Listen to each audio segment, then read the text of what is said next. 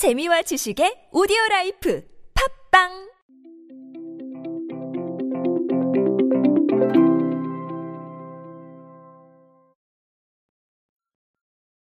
12월은 누구에게나 결산하는 의미가 많은 것 같습니다. 그러다 보니까 저도 결산과 뭐 통계 이런 자료들을 많이 소개를 해드리고 있는데요. 이번에는 틱톡이 올 한 해 컨텐츠와 관련해서 네, 통계와 키워드, 트렌드들을 발표를 해서 제가 이 부분을 한번 소개를 해드리려고 합니다. 안녕하세요. 인싸의 시대 그들은 무엇에 지갑을 여는가의 저자 노준영입니다. 여러분들과 함께 소비 트렌드 그리고 대중문화 트렌드들 쉽고 빠르고 정확하게 알아보고 있습니다. 강연 및 마케팅 컨설팅 문의는 언제든 하단에 있는 이메일로 부탁드립니다. 자, 틱톡 같은 경우는 여러분 이게 줄여가지고 뭐 키워드로 발표를 한 게 아니라 네, 이렇게 좀 스토리 형식으로 발표를 했어요. 그래서 이 부분 쭉 한번 보면서 제가 말씀드렸던 것과 어떤 접점이 있고 그리고 또 어떤 걸 알아야 되는지 간단하게만 알아보도록 하겠습니다. 이게 자료가 좀 길다 보니까 제가 보면서 말씀을 드려야 돼서 마우스 소리가 살짝 들어갈 수 있다는 점 양해 부탁드립니다.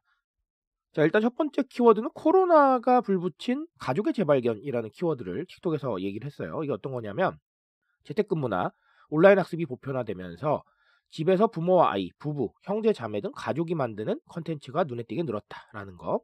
자, 이거는 제가 말씀드렸던 것 중에 어떤 것과 연결시키면 좋으실까요? 자, 홈코노미랑 연결시키면 좋을 겁니다.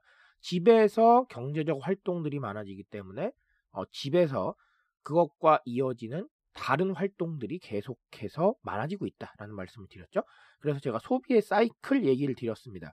예를 들면 식사를 하시면 식사하는데 필요한 것들이 네, 사이클처럼 벌어지기 때문에 이런 부분들에 주목을 하셔야 된다라고 말씀을 드렸는데 집에서 가족과 함께 만드는 컨텐츠라는 건 결론적으로 여가 시간을 보내기 위해서 이런 어떤 활동을 하신다는 거기 때문에 약간은 홈코노미와 연관을 지어도 좋을 것 같습니다. 그리고 영상을 하기 위해서 또 필요한 것들이 있겠죠. 그런 부분들 홈코노미와 연관 지어서 생각을 하시면 좋을 것 같습니다.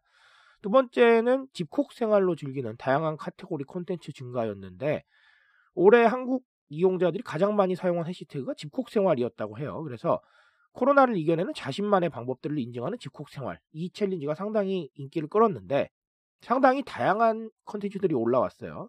건강에 대한 높아진 관심으로 홈트, 건강, 뭐 아니면 코로나 관련 생활 팁, 그리고 뭐 요리 이런 영상들도 올라왔는데 이것도 뭐 홈코노미와 연관시켜 보시면 좋겠죠.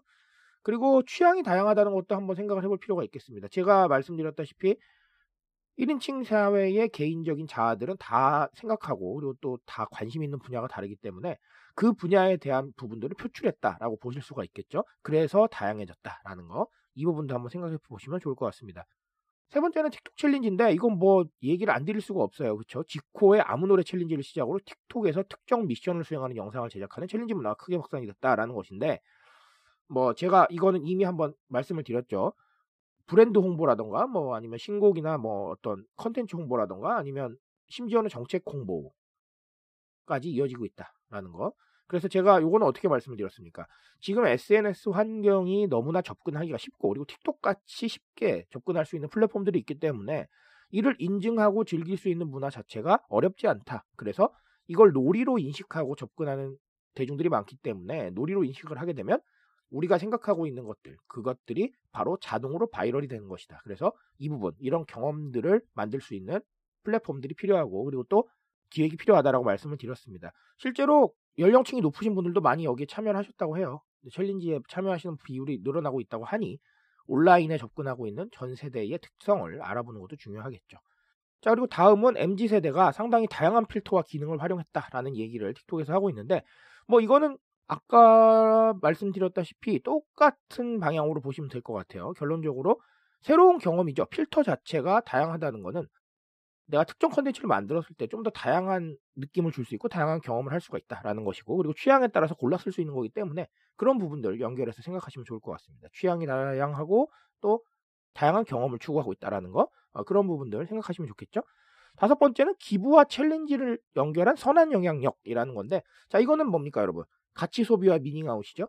내가 어떤 뜻을 가지고 있을 때 그 뜻을 밖으로 드러내는 어떤 행위라던가 아니면 컨텐츠나 이런 걸 즐기면서 내가 표출할 수 있는 가치를 생각한다거나 이거 제가 굉장히 설명 많이 드렸습니다. 그렇죠?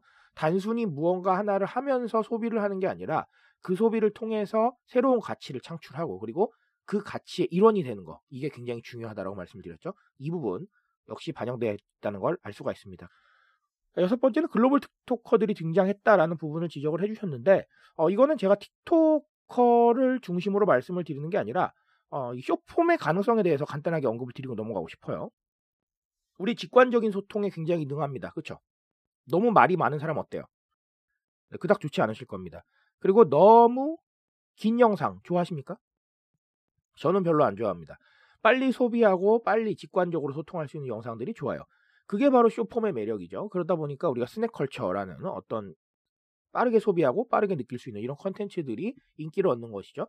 글로벌 틱토커의 등장이라는 말은 그만큼 쇼폼의 직관적 소통이 중요해졌단 말일 수 있어요. 자, 그래서 여기서 생각하셔야 될 건 결론적으로 우리 소통 방식은 어때야 된다. 과거보다는 짧고 임팩트 있어야 된다라는 걸 생각을 해보실 필요가 있어요. 그래서 제가 이원화 말씀을 드렸죠. 우리가 일반적으로 생각했던 어떤 공식적인 방향성은 예전같이 가져가되 뉴미디어, 즉 SNS나 뭐 틱톡이라던가 이런 플랫폼에 최적화되는 거는 아예 방향을 바꿔야 된다라고 말씀을 드렸어요. 그런 거를 주목을 하셔야 됩니다.